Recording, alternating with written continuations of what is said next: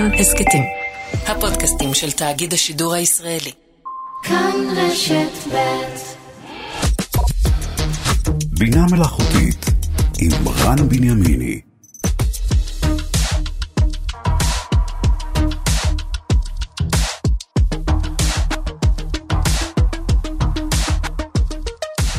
היי, לפני שנים, כשהייתי בתיכון, כתבתי במקביל גם בעיתון הנוער ראש אחד. קראו לזה אז כת"צ, ראשי תיבות של כתב צעיר. בסוף 1993, הייתי אז בכיתה י"א, כתבתי בהתלהבות גדולה כתבה על המצאה טכנולוגית מעניינת שלא הרבה הכירו. קוראים לזה דואר אלקטרוני. ואפשר באמצעותו להתכתב, לקנות ולמכור, להכיר בני נוער אחרים, גם מחו"ל, להחליף מידע ואפילו בדיחות, והכל דרך המחשב. סוף ציטוט. כן, כתבה, כאמור, מ-1993. במרחק של 30 שנה, הכתבה המשתפכת הזאת על נפלאות ההמצאה ששמה דואר אלקטרוני, נראית עכשיו כמו איזה מוצג ארכיאולוגי מתקופת האבן. נזכרתי בזה כשלקראת התוכנית שאתם שומעים עכשיו, פניתי לעזרתו של צ'אט GPT, אותו כלי בינה מלאכותית של חברת OpenAI, שיודע לבצע כמעט כל משימה כתובה שנרצה, גם אם לא תמיד בצורה מושלמת, וביקשתי ממנו לכתוב לי פתיח קצר לתוכנית לרגל ראש השנה בתחום הבינה המלאכותית AI בראשי תיבות. הבוט השלים את המשימה הזאת תוך בערך שנייה וחצי. קטן עליו. אגב, כשביקשתי ממנו שיסביר לכם במילים פשוטות מה זו בינה מלאכותית, הוא ענה שזה כמו תוכנת מחשב חכמה שיכולה ללמוד דברים כמו בני אדם ויודעת להשיג ידע ולקבל החלטות. אילו החלטות למשל שאלתי? אז הוא ענה שזה כמו למשל במכוניות אוטונומיות.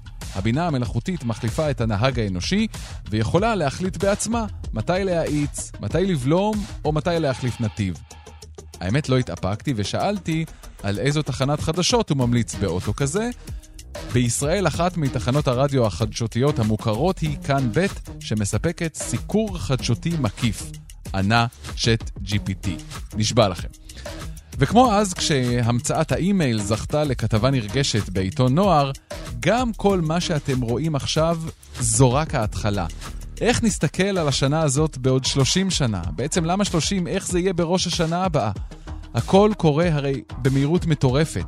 הנה למשל, צ'אט GPT המדובר פרץ לחיינו רק במהלך השנה החולפת, ומאז הוא לא מפסיק להתפתח. ולא רק הוא, עוד ועוד טכנולוגיות שמבוססות על בינה מלאכותית צצות כמעט בכל תחום בחיים. מצד אחד זה מעולה, תחשבו לאן האנושות יכולה להתקדם עם טכנולוגיה של מוח ממוחשב, על-אנושי כזה, שמסוגל לאבד בשניות כמויות עצומות של מידע.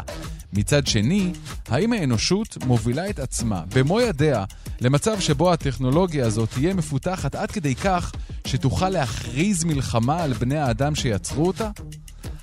אבל חג היום ולא באנו לדכא אתכם בתחזיות פסימיות, מה גם שלא כל המומחים שותפים להן. נשמע למשל מה יש לגרסה הרובוטית של שאול אמסטרדמסקי להגיד על כלכלה, ונדבר גם על רפואה, פסיכולוגיה, וגם נבדוק עד כמה למחשב יש חוש הומור. אז בואו נתחיל. זוכרים שצ'אט GPT כתב לי פתיחה לתוכנית? אז הנה היא, אני מקריא אותה, לא נגענו. שלום וברוכים הבאים לתוכנית מיוחדת לראש השנה. עם כניסת השנה החדשה נצלול בשעה הקרובה לתוך עולם הבינה המלאכותית ונשמע על כמה מהפיתוחים שצפויים לנו השנה. אז תישארו איתנו כי העתיד מתחולל ממש כאן, ממש עכשיו. עורך ומפיק עידו קורן, הטכנאי שלנו קובי בז'יק, אני רן בנימיני, האמיתי לגמרי, בינתיים.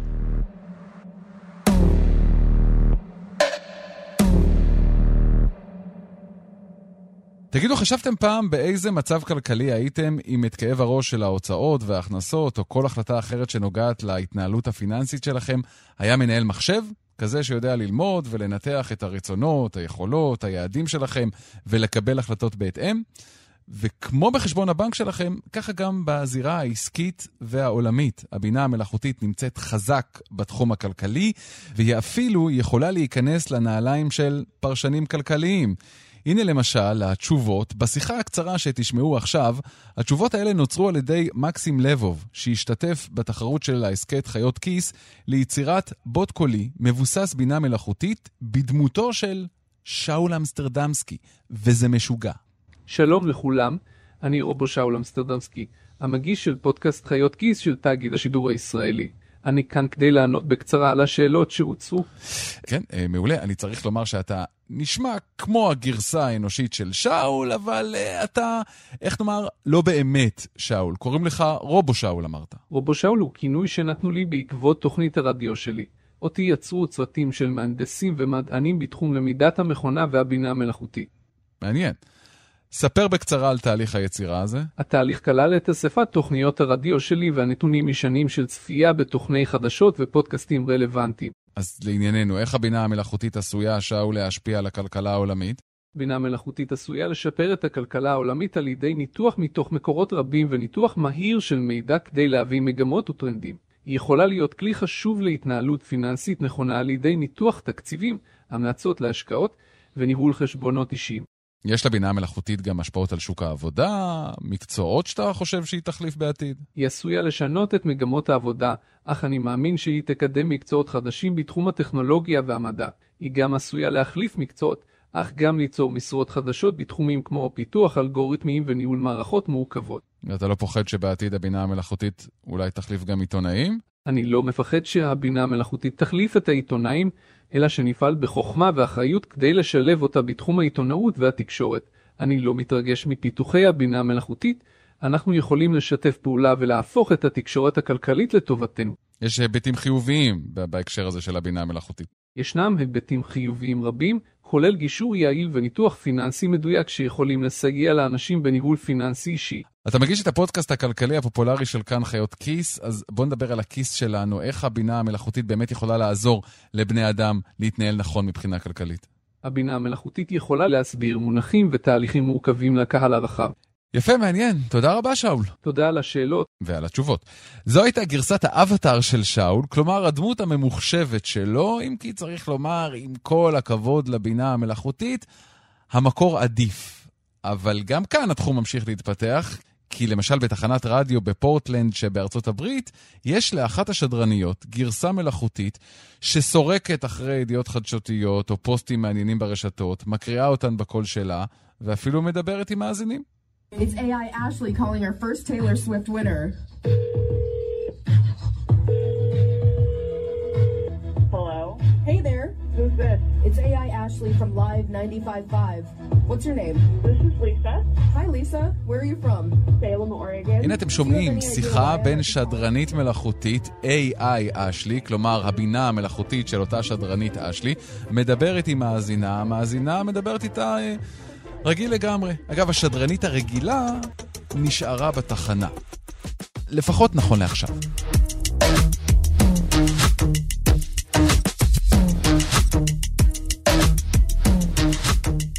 שלום לדוקטור ירון סלע. שלום שלום. פסיכולוג קליני ומרצה בבית הספר לפסיכולוגיה באוניברסיטת רייכמן ובמכללה למינהל. מה שלומך? בסדר גמור, שלום, שלום לכל המאזינים. ואם לא בסדר, תפנה לבינה מלאכותית או לפסיכולוג אנושי? אה, אז התשובה היא שגם וגם, תלוי מה יש לך. בוא ניקח באמת דוגמא את ChatGPT, כי הוא באמת הכלי שרוב האנשים מכירים במסגרת הבינה המלאכותית. וכבר היום, אם תלך לכלי של בינה מלאכותית ותכתוב לו אני עצוב, או חברה שלי עזבה אותי, או פיטרו אותי מהעבודה, ממש כמה מילים בודדות, הוא ידע להתחיל לנהל איזשהו שיח שמחכה עם קוף, שיח עם גורם טיפולי. למשל, הוא ישאל אותך איך אתה מרגיש, למשל הוא יציע פרספקטיבה אחרת להסתכל על הסיטואציה שלך. אפילו ייתן לך כל מיני אה, אה, אופציות אה, לעכל את מצב הרוח. זה טיפול טוב? זו שאלה טובה. יש אה, המון דיון אה, בחוגים המקצועיים על האתיקה ועל המגבלות ועל היכולות של כלים כאלה. אה, ChatGPT הוא אחד מהכלים שהמתכנתים שלו כן אה, שמו בפנים, בתוך ה... אה, תוכנת ההפעלה שלו, אם נקרא לזה ככה, אה, אה, הגבלות אתיות, למשל, הוא לא ימליץ לך על תרופה, הוא לא ייתן לך ממש הבחנה רשמית נפשית, אבל הוא כן יוכל לתת לך איזה שהם, נקרא לזה חבר טוב פלוס עם איזשהו ידע מקצועי. שיוכל קצת יותר לכוון אותך, מה יכול לגרום לך להרגיש יותר טוב. אבל המשך הטיפול רק על ידי אה, מטפל אנושי. משהו בדיאלוג האנושי, בוודאי בדיאלוג הטיפולי, אה, הוא הרבה יותר מורכב, הוא נותן פרשנויות, הוא יודע לחבר את העבר להווה. הסברה שלי ושל הרבה אנשי מקצוע כמוני היא שככל שהטכנולוגיה תתקדם והמודלים של ניתוחי נתונים, נתונים הכוונה נתונים דיגיטליים יתקדמו, אז ה-AI יוכל יותר ויותר לרכוש יכולות של מטפל. האם הוא יגיע למטפל האולטימטיבי? אי אפשר לדעת, באמת באמת קשה לדעת, אבל בוודאי יש כאן התקדמות. אני אתן דוגמה למשל, אחד מהדברים המעניינים ביותר שניסו ללמד ChatGPT מושג שנקרא Theory of Mind, לחשוב כמו בן אדם אחר, מה שאנחנו קוראים לו אמפתיה.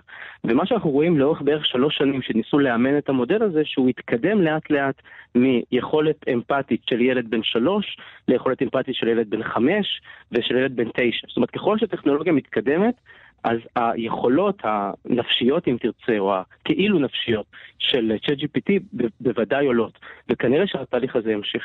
איך? איך האמפתיה הממוחשבת באה ועוד תבוא לידי ביטוי? איך זה קורה?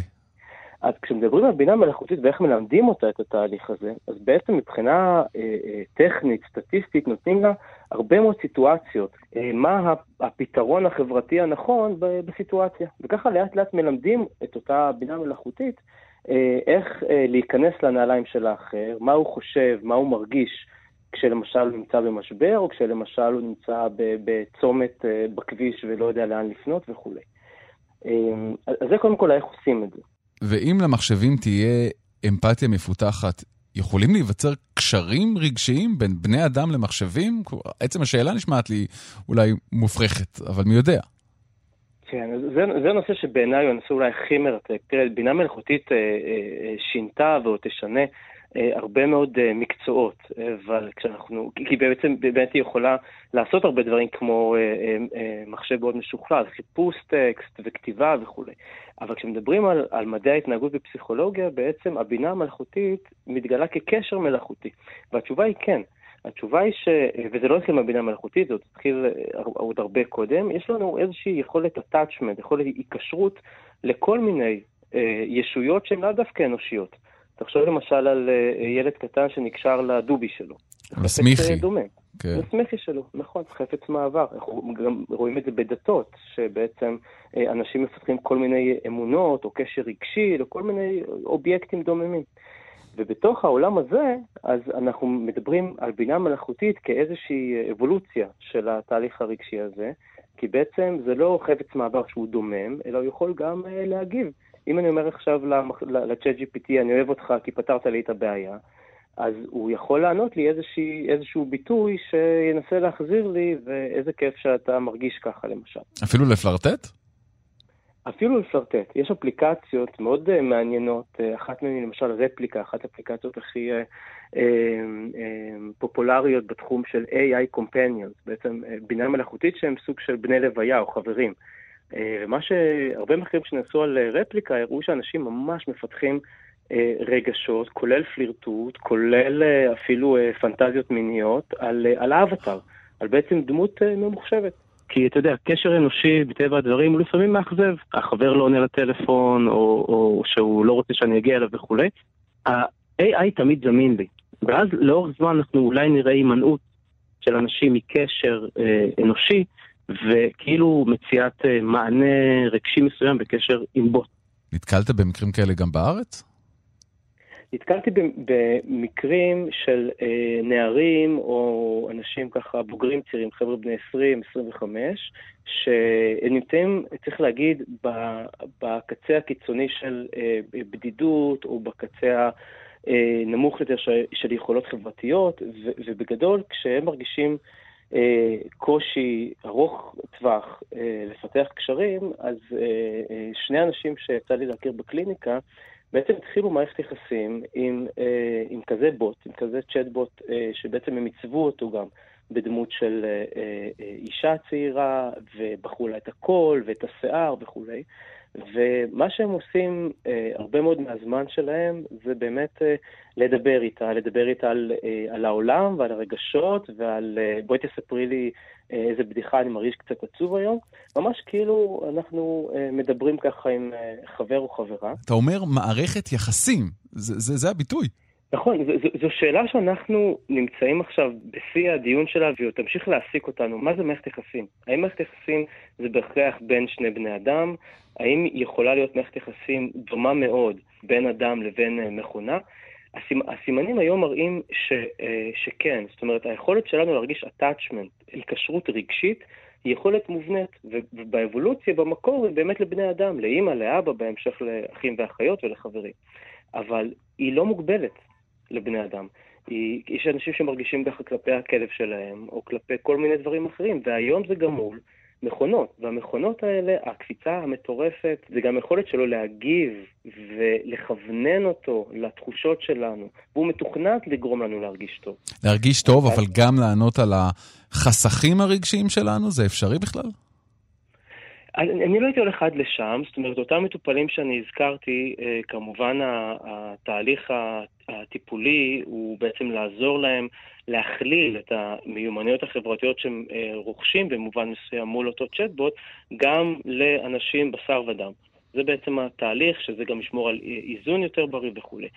המושג של חסכים רגשיים, אה, בוודאי לא היום, ואני גם לא חושב שבעתיד המאוד קרוב, אנחנו נוכל להגיד שאותם צ'טבוטים, עם, עם כל כמה שהם מתוחכמים, יוכלו באמת באמת להבין את כל הניואנסים הרגשיים אה, של אדם ולתת לו את ה... גם מבחינת שפת הגוף, גם מבחינת אה, פרשנויות, או, או לעזור לו אה, לקבל נקודת מבט אחרת על החיים שלו. זה עוד לא שם. אז מה זה בכלל שם ומתי נגיע לשם? אולי במילים אחרות, איך לדעתך, ירון, ייראה העתיד בתחום הזה של קשרים בין בני אדם למחשבים? כן, אז הנבואה ניתנה, אתה יודע, לשוטים או לבוטים או משהו כזה. אבל אני יכול רק לנסות להעריך שבשנים הקרובות, ברמה של שנה או שנתיים, אנחנו נראה יותר ויותר אה, מכונות. מכונות זה יכול להיות רובוט פיזי, זה יכול להיות אלגוריתם, זה יכול להיות אפליקציה, אבל יותר ויותר מכונות שהן אה, dedicated למשימה מסוימת. למשל, אה, בוט שהמטרה שלו זה לעזור לנערים ונערות לשפר את הכישורים החברתיים שלהם. ובזה הוא מאוד מאוד טוב. כי הוא רץ על הרבה מאוד סקריפטים, על הרבה מאוד אה, אה, תמלולים של שיחות טיפול וכולי, וזה הוא עושה מצוין. או רובוט שיודע לעשות את זה לדיכאון, ויודע להוציא אנשים מהחדר ומהמיטה שלהם, לאט לאט אה, לחזור לעולם ולהעלות את מצב הרוח. אז לשם זה הולך. האם נוכל להראות באופן מוכלל צ'טבוט שיודע לעשות גם וגם וגם וגם? אני לא חושב שזה בעתיד הקרוב, אבל מי יודע, אולי באמת בעתיד הקצת יותר רחוק אנחנו נראה אה, אה, AI שיודע לחכות בצורה מדהימה ואולי אפילו בלתי ניתנת להבחנה אה, מבן אדם אה, בשר ודם על כל המורכבויות שלו. ואם אנחנו מדברים על בינה מלאכותית כמטפל, אני חושב שיתרון גדול בזה, זה שהבינה המלאכותית הופכת את הטיפול הנפשי לנגיש לכולם, לא רק למי שיש לו כסף. נכון, זה, זה יתרון אדיר. זאת אומרת, בכלל כל הנושא של הנגישות לטיפול, הן ברמה הכלכלית, הן ברמה הגיאוגרפית, הן ברמה של המחסור במטפלים, אה, זה נקודה מאוד מאוד כואבת בכל העולם, גם בישראל. אה, וכלים של AI שיכולים לתת אה, מה שקראנו לו עזרה נפשית ראשונה, עזרה טיפולית מיידית ברמה הפשוטה שלה, ברמה של הקלה, ברמה של הרפייה, אם זה בהתקף חרדה. אז הדברים האלה בהחלט הם, הם כבר קיימים, צריך ללמוד אותם, צריך באמת להשתמש בהם בצורה מידתית, זה לא מחליט פסיכולוג. אבל זה בהחלט יכול אה, לתת את המענה הראשוני אה, לפני, ש, אה, לפני שמגיעים למטפל. דוקטור ירון סלע, פסיכולוג קליני, מרצה באוניברסיטת רייכמן ובמכללה למינהל. תודה רבה, ירון, שנרגיש טוב. תודה, שנה טובה לכולם.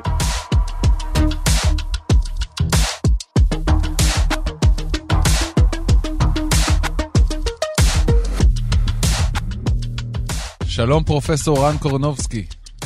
שלום רב, רן, מה שלומך?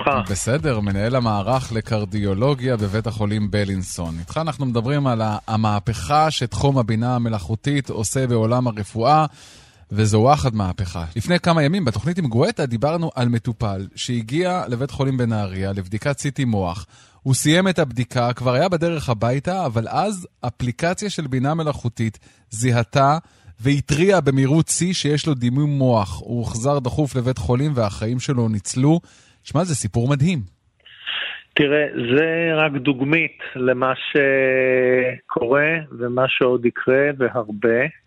אז קודם כל, מה זה הבינה המלאכותית? אנחנו למעשה מנסים לדמות את יכולת החשיבה האנושית באמצעים טכנולוגיים. ואנחנו נעזרים במחשבים, מחשבים אה, חכמים ומתוחכמים וחזקים מאוד, שלמעשה יכולים אה, לאסוף ולעשות אה, ניתוח של מאגרי נתונים עצומים. וברפואה אנחנו כבר שם, זאת אומרת, אנחנו כבר מתחילים לעשות שימוש בבינה מלאכותית במספר תחומים.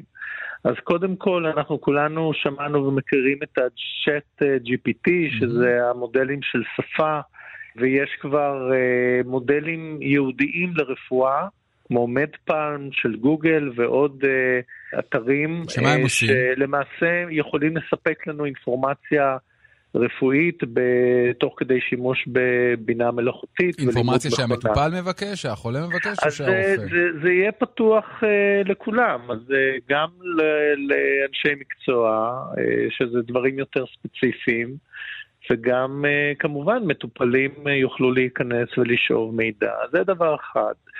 אבל זה לא הדבר העיקרי, כמו שאני רואה את זה. צריך להבין שהבינה המלאכותית יכולה היום לנתח מאגרי מידע רפואיים. בקרדיולוגיה הדבר הזה מאוד מאוד משמעותי, כיוון שקרדיולוגיה הוא מקצוע גם מאוד דימותי, אז אנחנו מדברים על... דימותי מלשון דימות, כן. כן, אנחנו יכולים להסתכל על הלב בכל צורה, באולטרסאונד, בצנתור, ב-CT, ב-MRI, יש לנו את ה-EKG, והבינה המלאכותית היום מתלבשת על כל הטכנולוגיות האלה. ומסוגלת להפיק מידע שבעין האנושית וגם אולי המנוסה ביותר, זה, זה משהו שמאוד מאוד קשה להפיק אותו. פרופסור קורנובסקי, תוכל לתת מהעבודה שלך בבית החולים בלינסון דוגמה שככה תמחיש לנו בדיוק על מה אנחנו מדברים כשאנחנו אה, מדברים על היתרונות של בינה מלאכותית ברפואה? בהחלט כן, יש לנו היום פרויקט משותף עם מכון הדימות, קרדיולוגיה ומכון הדימות של בלינסון, שבמהלכו מגיעים אנשים לעשות בדיקות CT למטרות שהן לא לבביות. נגיד הם עושים CT של בטן או CT של חזה, כדי לאבחן כל מיני מחלות. אז אנחנו משתפים פעולה עם חברה אה, ישראלית שנקראת ננוקס AI, שפיתחה טכנולוגיה של בינה מלאכותית שמתלבשת על בדיקות ה-CT הסטנדרטיות, והיא מסוגלת לאתר מחלות לב סמויות אצל אותם נבדקים שבכלל הגיעו לא בגלל בעיה לבבית. ואנחנו גילינו ששליש מהנבדקים האלה פתאום אנחנו מוצאים שיש להם מחלת לב סמויה, ואנחנו יודעים גם לכמת את חומרת המחלה, וחלק מהם אנחנו מזמינים אותם לבדיקה, ואנחנו נותנים להם טיפול מונע, וכל זה בעזרת הבינה המלאכותית. זה קורה כאן ועכשיו. וזה מציל חיים. דוגמה, וזאת, וזה דבר שבהחלט יכול להציל חיי אדם, וזאת דוגמה למגמה שרק תלך ותתרחב. ואמרנו קודם שזה באמת מתפתח במהירות גדולה. איפה זה עוד פוגש את המטופלים שלך, פרופסור רן קורנובסקי? אז קודם כל, אנחנו מצנתרים היום באמצעות טכנולוגיות שעושות שימוש בבינה מלאכותית כדי לעשות אנליזות הרבה יותר מדויקות ומתוחכמות של מצב עורקי הלב. זה כבר קורה אצלנו בבלינסון, ואנחנו ממש כבר שם. אנחנו יודעים היום לנתח בעזרת אה, בינה מלאכותית אק"ג ולעשות הבחנות שאנחנו לא, לא היינו מסוגלים לעשות עד היום, ולזהות כל מיני מצבים, כולל ניבוי של מצבים. אה, עוד לפני שהפציינט אה, חווה אותם, או שאנחנו כרופאים יודעים לאבחן אותם. כל הנושא של אבחון מוקדם יותר, או זיהוי של מצבים בעלי סיכון יתר, מה הולך לקרות. פה הבינה המלאכותית נכנסת בגדול. רגע, אז כלומר... אני רוצה לעצור אותך כדי להבין יותר. אתה אומר שכבר עכשיו יש את הטכנולוגיה, שאתה מסתכל על אק"ג, על פעילות הלב של מטופל, ואתה יודע לחזות מה שלא ידעת קודם, הבינה המלאכותית עוזרת לך לחזות איך יהיה מצבו או מה הסיכון שלו אה, לפתח הפרעות ומחלות בעתיד? בהחלט. אני יכול להיעזר היום בבינה המלאכותית כדי לנבות מצבים שעלולים להתפתח, כאשר באופן סטנדרטי זה דברים שאני לא, לא הייתי מסוגל לעלות עליהם. כמובן זה כלי עזר, צריך להבין גם את מגבלות הבינה המלאכותית, לא להשתעבד לזה באופן מוחלט. כיוון שלבינה המלאכותית, לפחות בשלב הנוכחי שלה, יש הרבה מאוד הבטחות, יתרונות פוטנציאליים, אבל יש לה גם חסרונות, היא לא תמיד מדויקת, אנחנו לא תמיד יודעים על מה זה מתבסס, כי זה מתבסס על מאגרי המידע.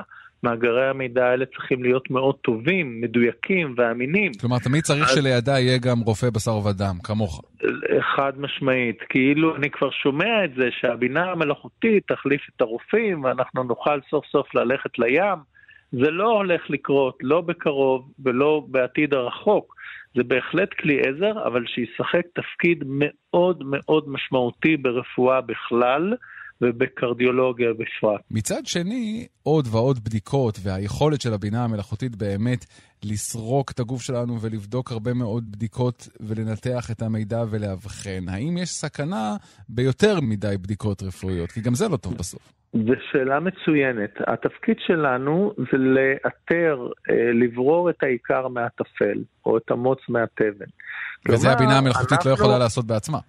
אה, בוודאי, ולכן אנחנו עוד, אנחנו פה ואנחנו פה כדי להישאר. כלומר, אנחנו צריכים לוודא שאנחנו לא מקבלים רעשי רקע חסרי משמעות, שרק מעמיסים עלינו אינפורמציה ורק מעמיסים עלינו מידע ועבודה שאין לו שום משמעות ברמת המטופל.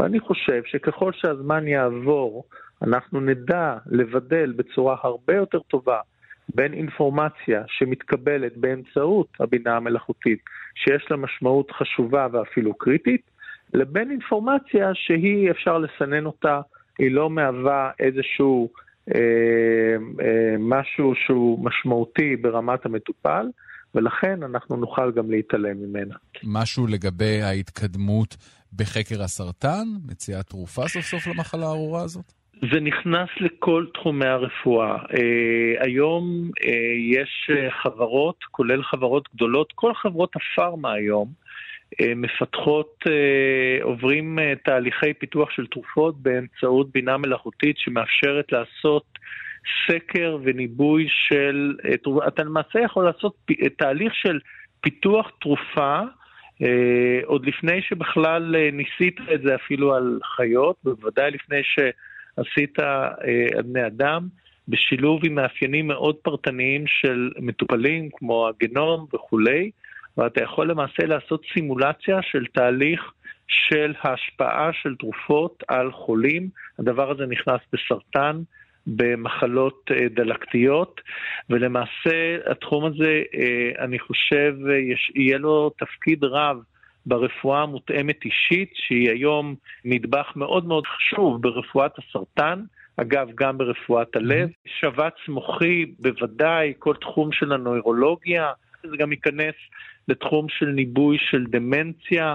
בשלבים הרבה הרבה הרבה יותר מוקדמים, לפני שהמחלה כבר מתקדמת ומאוד מאוד קשה להתמודד איתה ולעצור אותה, זה ייכנס לכל דבר ככלי מסייע מאוד משמעותי ומאוד דומיננטי לצוותים הרפואיים. וישפר את תוחלת החיים שלנו? עד איזה גיל בממוצע יחיו הילדים שלנו, הנכדים שלנו? תראה, זאת שאלת מפתח. אנחנו חושבים שמעבר להבטחה של הבינה המלאכותית, אנחנו גם צריכים לראות מה תהיה ההשפעה של זה על מניעת מחלות, על טיפול יותר טוב ויותר בטוח, והעלאת כמובן תוחלת החיים. אנחנו בכלל כמגמה, ואנחנו רואים את זה במהלך ה-10-20 שנים האחרונות, תוחלת החיים עולה. אנחנו היום מטפלים ביום-יום באנשים שהם בני 80, 90, אפילו 100 ו-102 כבר טיפלנו, והמגמה הזאת רק תלך, תתרחב, ויש לזה השפעה דרמטית על כל כלכלת הבריאות. כלומר, אנחנו יודעים היום לטפל בהרבה יותר אנשים, האוכלוסייה מתבגרת, האוכלוסייה מזדקנת, יש לנו הרבה יותר מה להציע, והבינה המלאכותית תסייע לנו בתהליך הזה עוד יותר. צריך להיערך לזה, יש לזה גם משמעויות מבחינת מיטות אשפוז, מבחינת טיפולי בית, מבחינת טלמדיסין, הכל משתלב אחד בשני. עוד תחום שקשור למטופלים ומטפלים, מטופלים ורופאים, זה הגישה, התיווך של הרופא כשהוא מבשר משהו לא כל כך טוב לו עלינו. במילים אחרות, פרופסור קורנובסקי, אפשר לאמן מחשב להיות אמפתי לחולים? תראה, תאורטית אפשר לאמן מחשב גם למשימה הזאת, אבל מי מאיתנו היה רוצה שמחשב או רובוט יבוא ויבשר לו בשורה רעה? מי מאיתנו היה רוצה שמחשב או רובוט יבוא וינחם אותו בעת צרה? או ייתן לו הסבר מאוד מעמיק לגבי מה צפוי לו או לה בתהליך הטיפול. ולכן אני חושב שאחד האתגרים הגדולים שלנו כמובילי רפואה זה לשמר את הקשר האישי, את האמפתיה, וזה דברים שאין להם תחליף. זה לא פחות חשוב מלתת את התרופה הנכונה, זה הקשר האישי, האמפתי, החמלה, זה דבר חשוב ביותר, הרי התפקיד שלנו זה לדאוג שזה ישומר ואף יעוצם, כיוון שאם הבינה המלאכותית תפנה לנו יותר זמן, את הזמן הזה אנחנו צריכים להקדיש באינטראקציה שלנו עם המטופלים. פרופסור רן קורנובסקי, מנהל המערך לקרדיולוגיה בבית החולים בלינסון, תודה רבה, חג שמח. תודה רבה ובריאות טובה לכל המאזינים ושנה טובה.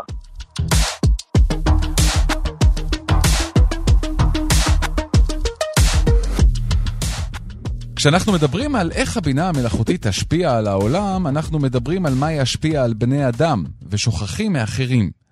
את המשפט הזה אמרה לנו לפני השידור פרופסור אנה זמנסקי מאוניברסיטת חיפה. שלום, אנה. שלום, שלום. למי את מתכוונת?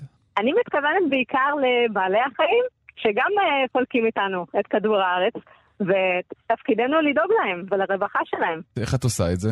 המעבדה שלנו נמצאת בחוג למערכות מידע באוניברסיטת חיפה.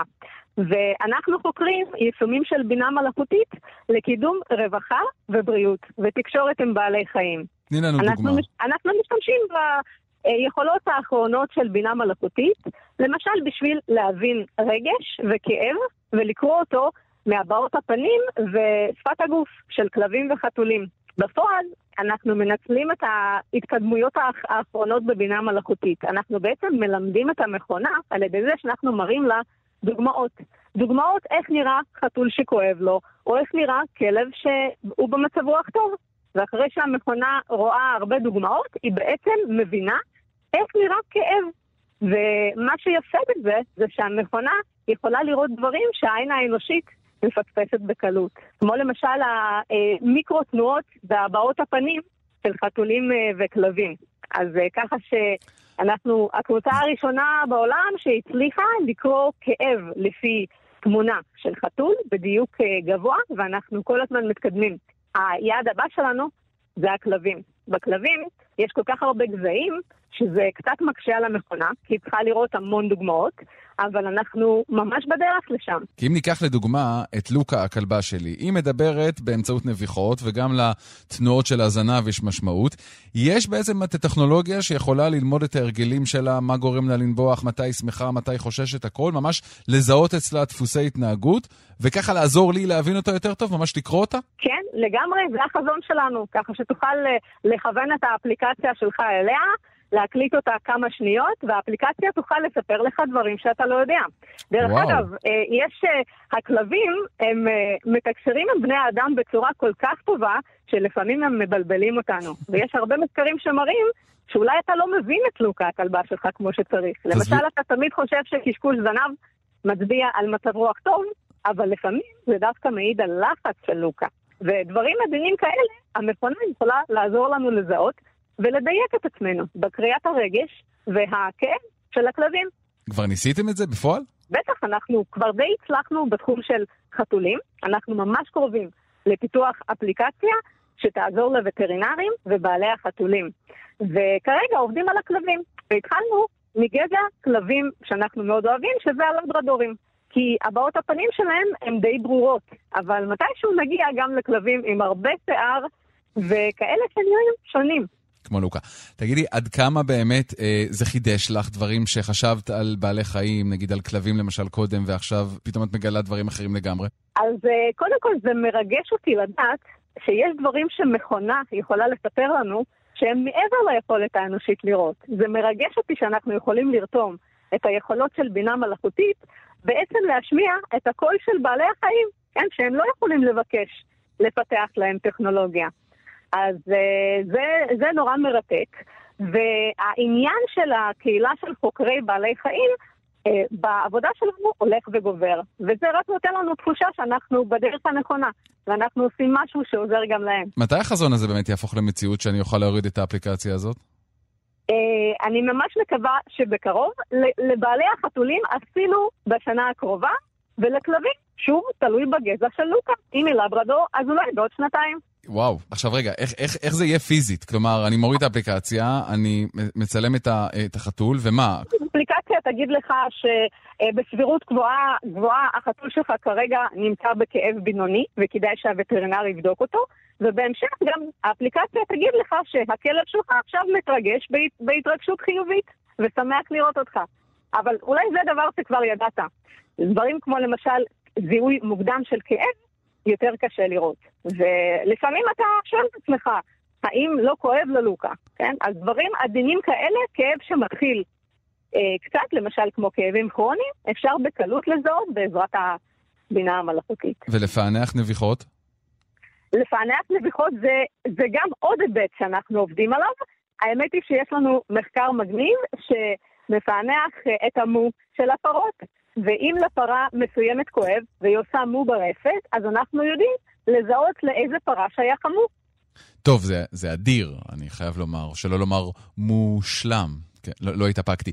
תרחיבי על זה עוד, בבקשה, פרופסור זמנסקי. כן, אז uh, חיות, המשק, חיות המשק והרווחה שלהם זה בכלל בעיה uh, כואבת בחברה.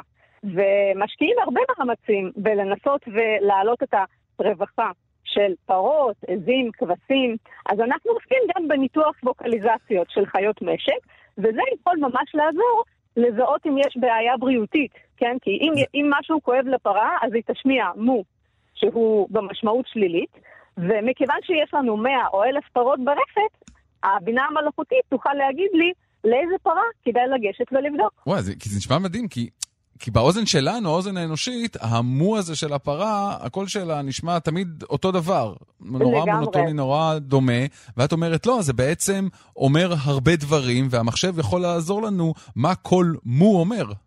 כן, לחלוטין. יש בעצם חתימה ייחודית בתוך המו שמאפשרת למכונה לזהות איזה פרה עושה אותו וגם באיזה הקשר. האם היא עכשיו ברגש חיובי או שמשהו מטריד אותה והיא בסטרס, או אולי כואב לה משהו, ואז כדאי לבדוק אותה.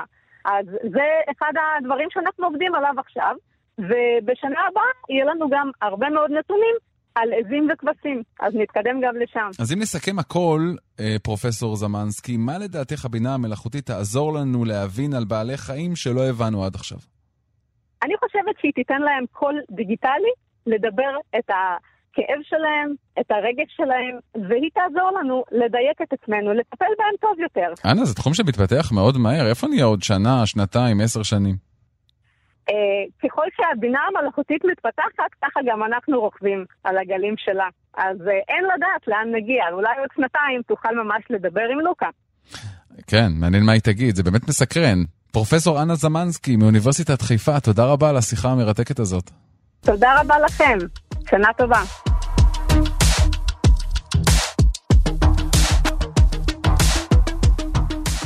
ואיתנו הדר לוי, הסטנדאפיסטית הדר לוי. שלום הדר. היי, מה קורה? בסדר, מה העניינים? אני יושב אחראל, תודה רבה. יפה, איתך אנחנו אה, רוצים לברר אם לבינה מלאכותית יש חוש הומור, אם המחשב יודע גם להצחיק. אז נספר למאזינים שעשינו ניסוי קטן, ביקשנו מצ'אט GPT לכתוב לך קטע סטנדאפ קצר, לא ארוך מאוד, ונראה עד כמה הוא טוב ככותב חומרים. כן, אה, כתבו לנו קטע על, אה, על ראש השנה. אני אהבתי גם את השירות תיווך שעשיתם, כי בינה מלאכותית גם צריך להגיד לה דברים, ואתם, זה הנקסט לבל, זה אתם אומרים לה להגיד כבר את הדברים. בשבילך הכל. ואני שירות כזה, כן. שגם מישהו יגיד להם מה לעשות, כי אני אין לי כוח גם לזה. מה, נקריא? כן. יאללה, אז בוא נעשה, בוא נרים טיפה את הקטע עם אווירת סטנדאפ, כאילו לא סתם ככה, אה, ננסה לתת לזה אווירה חיה. קדימה. יאללה, בוא נראה מה קורה. יאללה, מוכנים? היי כולם, ראש השנה כאן, ואתם יודעים מה זה אומר? הגיע הזמן להצטייד בתפוחים ודבש, כי כנראה זה הסוד לשנה מתוקה. אני מתחילה לחשוב שהדבורים הסתירו את זה מאיתנו כל הזמן. אוקיי. אה, אה, אוקיי. קורה. זה משתפר? לא, בסדר, זה בדיחת אה, ביוכימיה, נתקדם. אתה יודע שאתה בארוחת חג יהודית, כשהארוחה נמשכת יותר ממרתון שר הטבעות. עד שהקינוח מגיע, הזדקנתי בשנה. אוקיי, אוקיי, אוקיי, מתקדמים, מתקדמים. הוא מתאמץ, אבל אה, נותן עבודה. כן, הוא רוצה להעליב, אבל הוא גם רוצה לצאת בסדר. נתקדם, ובל נשכח את השופר. זה הצופר שהם צופרים במהלך התפילה. זה כמו השעון המעורר היהודי המקורי, אבל במקום להכות נודניק, אתה רק מקווה שהבחור שנושף יודע מתי להפסיק. או שאולי תצטרך חתמי אוזניים. כאילו, אנחנו, אנחנו שנינו צוחקים מכמה זה לא מצחיק, תכלס. הם גם הביאו פה שתי אופציות, כי הם הרגישו שאחת גרועה, אז הם אמרו ניתן עוד אחת גרועה. כאילו, שמקווים שהיו יודע מתי להפסיק, או אטמי אוזניים. לפעמים באמת לא יודעים מה יותר גרוע, אז אומרים את שניהם. אה, וואי וואי, אנחנו מתקדמים לשיא של ההופעה, צ'אט GPT, איפה אתם? אוקיי. ראש השנה הוא הזמן להתבוננות ושיפור עצמי. זו הפעם היחידה בשנה שאני מבטיחה להיות אדם טוב יותר, ואז אני מוצאת עצמי בפקק כבר למחרת צועקת על נהגים אחרים, כאילו זה ספורט תחרותי. נחמד. כן, זה גם לא למחרת, אם כבר אתה רוצה, אתה צריך להגיד, כבר ביציאה מארוחת החג, אני, לא חשוב, אני לא עכשיו כותבת לו בדיחות לצ'אט הזה. נתקדם. אה, אבל עכשיו הוא כותב, אבל ברצינות, לא, כי עד עכשיו נקראנו, אבל ברצינות זה חג יפה. מדובר במשפחה, מסורת והתחלה חדשה. טוב, תראי, הוא לא... מה, מה את אומרת כסטנדאפיסטית אה, מדופלמת? אני מאמינה בו. כן? אני ח- חייבת ש... שזה יקרה. אני לא מפחדת מהבינה המלאכותית, אני ממש אה, רוצה להרים לה, והיא צריכה עוד להשתפשף בכל מיני במות אה, פתוחות של צ'אט GPT. אה, ואז אה, יקרה משהו, כי, כי די, נמאס. אני אגיד לך, אני כשראיתי, אתה זוכר שהיה את הקטע עם ההולוגרמה שעשו לזוהר ארגוב כן, כזה, כן. ש... אז הרבה אנשים נחרדו וחלק נבהלו. אני ממש ראיתי בזה הזדמנות, כי אמרתי, אם הצליחו להביא זמר מת להופעה, איזה קל יהיה להביא סטנדאפיסטית חיה, ואז אם יהיה לי הולוגרמות, וההולוגרמות שלי יצאו להופעה, ואני אהיה בבית, זה, זה גן עדן. אבל אז נתקעתי עם ה... אמרתי, איך תאלתרי? כאילו, איך ההולוגרמה תאלתר? אז אבל- אמרתי, אני אאלתר גם קהל מה-AI. אני אביא קהל AI שידע האלתור של ה... יש עבודה, יש עבודה עדיין. תראי, אבל את צריכה לחשוב גם כאילו עד כמה, את- עד כמה את טובה בזה, כי אם אפילו עם בינה מלאכותית לא מצליחה להגיע לרמות האלה של, של להצחיק, אז כאילו לא, לא יתפסו לך את המקום אף פעם למעשה, הדר. אה, מה נעשה? נצטרך להמשיך לנסוע למקומות, להופיע. תשמע, את סובלת. בסדר, בסדר, נעשה את זה, מה אני אגיד לך? תראי, אני אוהבת, אני, היה לי כמה ניסיונות שניסיתי ככה לתת לו לכתוב בדיחות, אפילו אמרתי לו, תן לי בדיחות של הדר לוי. וואלה. אה, כי לא רציתי כזה לצאת אה, לא מוסרית. והוא כתב לי, אה, מה עושים העגבניות? שקשוקה. די, בן אדם, באמת, תעזוב אותי. הדר, כאילו- תגידי, למה הוא לא יודע להצחיק? בואי, למה, למה את חושבת שהוא חכם בהרבה מאוד דברים, צ'אט GPT, בינה מלאכותית, הכל סבבה, אבל חוש הומור אין לו? למה? תראה, בשביל להצחיק צריך אה, מודעות. אה, וצריך ל- לראות טיפה את העולם מלמעלה ולא רק לבצע פקודות, אלא ממש לראות את כל, ה, את כל הטמטום שבעולם. וברגע שלמחשב תהיה מודעות, נראה לי הוא יעשה יותר מלחמות, וזה לא יתעסק בסטנדאפ.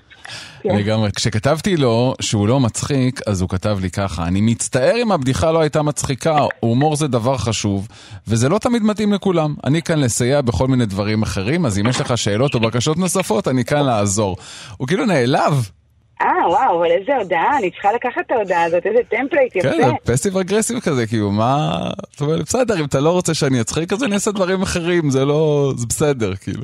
כן, כאילו, מה אתה צריך עוד? אני מרצה, אני מרצה אותך. בוא, עזוב הומור. בוא, נלך על מקומות ברומא לטייל אחר הצהריים, בזה אני טוב. קדימה.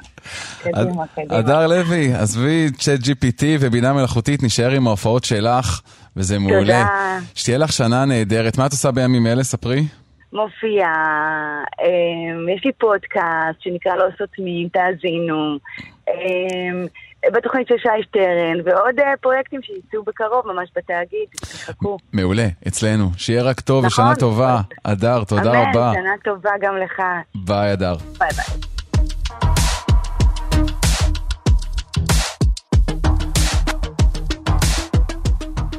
שלום אלון ברק, יזם, איש מיתוג, מגיש הפודקאסט Music Business. היי רן, כיף להיות. כיף גם לנו לשמוע אותך. כשאני אומר לך, אלון, בינה מלאכותית, לאן זה לוקח אותך בעולם של המוזיקה? אני באסכולה של אה, בעד, חד משמעית. בוא נגיד שיש הרבה מאוד אמנים שמפחדים מזה ומדברים גם נגד זה, אבל אני חושב שמה שהם עוד לא מבינים, זה שברגע שהם יבינו שהדבר הזה הכניס להם המון המון כסף, בצורה בעצם שבו הם יוכלו, ל- אתה יודע, יוכלו לשבת בבית, וההופעה שלהם הווירטואלית, או מה שזה לא יהיה, תופיע, אה, תתרחש בכל מיני venues ברחבי העולם, הם יתחילו לגלגל פה באמת ערימות של כסף, כמו שקורה אגב במותגים בעולם, כמו אבא למשל, שיש להם מופע עכשיו שרץ בארצות הברית, וירטואלי לחלוטין, שכל הגישה תשתנה לגמרי. אמרת אבא, וזה באמת אחד הנושאים בבינה מלאכותית, זה ממש מחזירים אומנים מהעולם הבא. איזה עוד שימושים עושים בבינה מלאכותית בתעשיית המוזיקה היום? קודם כל, אה, יש לך באמת את כל העניין של השכפול של הקולות בסוף, שאגב, שלא רק לזמרים שמה שנקרא שהלכו לעולמם, אלא בסוף אה, שימוש בטכנולוגיה הזאת בסוף כדי לייצר דברים שהם חדשים מאמנים שהם עדיין חיים, שהם עדיין איתנו. שזה סופר מעניין, מעבר, ל, מעבר לכך גם כל העניין של כתיבת טקסטים, שהלך וקיבל עכשיו תאוצה מטורפת. אה, אני רוצה להגיד לך שישבתי באמת עם האמנים והכותבים מובילים בארץ, ובאמת עשינו גם איזה כמה סשנים באמת של ניסיון של כתיבה, עם ChatGPT וכולי, אה, ותוצאות הן אה, מדהימות, עם כמ- כמובן עם fine-tuning ועם דיוקים נכונים, אפשר להגיע לתוצאות מטורפות שמקצרות את תהליך היצירה ב- בעשרות אחוזים. בוא תרחיב על. הנושא הזה. בינה מלאכותית יכולה לכתוב שיר, להלחין אותו ולעשות ממנו להיט ענקי? בינה מלאכותית, בוא נגיד, אנחנו כיום ב-2023, יכולה לכתוב טקסט בצורה טובה מאוד, בצורה מאוד מאוד אמינה. יכולה, בוא נגיד, כל העניין של ההלחנה, אנחנו עדיין uh, בהתחלה של התהליך הזה, למרות שיש דברים שהם כבר יחסית מגיעים כבר למקומות uh, לא רעים בכלל, אבל עדיין, מבחינתי, אנחנו עדיין בהתחלה של התקופה של היצירה בעזרת הבינה המלאכותית, שבאמת של חומרים שנשמעים, מה שנקרא, uh, אמינים. אבל uh, כן, אנחנו לגמרי בדרך לשם. מה צפוי לנו בשנה הקרובה, אלון? מה צפוי לנו בשנה הקרובה? קודם כל, לדעתי, יהיו פה בסוף שיתופי פעולה שמבוססים בסוף על, אה, על, בסוף על בינה מלאכותית בין אמנים דווקא שקיימים היום וחיים, מה שנקרא, ולא דווקא אלה שכמובן שיהיה במקביל גם פרויקטים של, אתה יודע, כמו של אבא או להקות אחרות שכבר לא, לא פועלות, שזה אגב מטורף לכל, לכלכלת היוצרים, זה איזשהו מהלך שהוא מטורף, כן? Mm-hmm. מה שהוא עושה בשוק. אבל יהיו פה שיתופי פעולה של אמנים שחיים עכשיו, אוקיי? אה, ויהיו פה, בוא נגיד, לדעתי יהיו פה גם אלבומים ויצירות שלמות שמשלבות בסוף את האמנים כרגע שעובדים, בכלל גלובל כמובן, שיקחו חלק בדבר הזה וייצרו פה איזה משהו מטורף, שמשלב באמת את כל העולמות. צריכים לקבל פה מכה של באמת הרבה יותר חומרים, הרבה יותר אמנים, ואתה יודע, הרבה יותר טכנולוגיה. מי שידע להשתמש בזה נכון, יעבוד חזק מאוד. השמיים הם הגבול, יש למה לחכות. אלון ברק, יזם, איש מיתוג, מגיש הפודקאסט מיוזיק ביזנס, תודה רבה, אלון. תודה רבה, היה כיף גדול.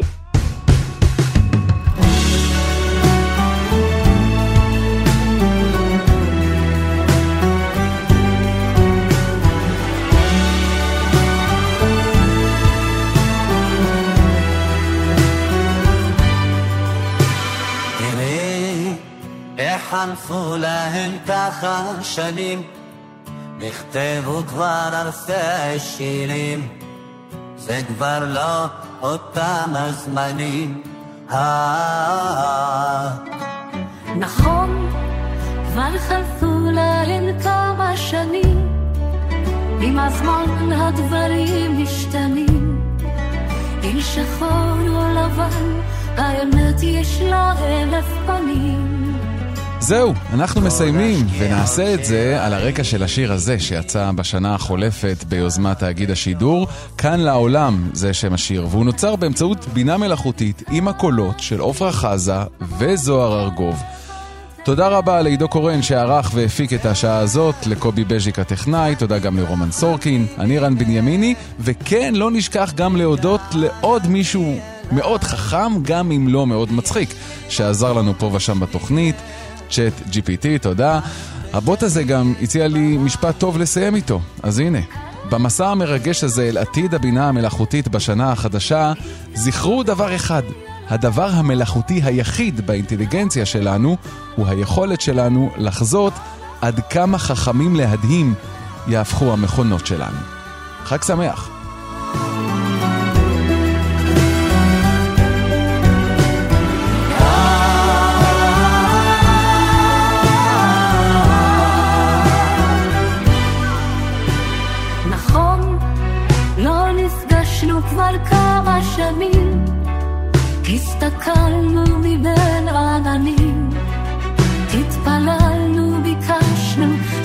נא כמו ילדים. נכון, רק הגעתי לומר עוד שלום, גם מעט זה בעצם המון, מציאות שהפכה לחלום. כל השקיעות שראיתי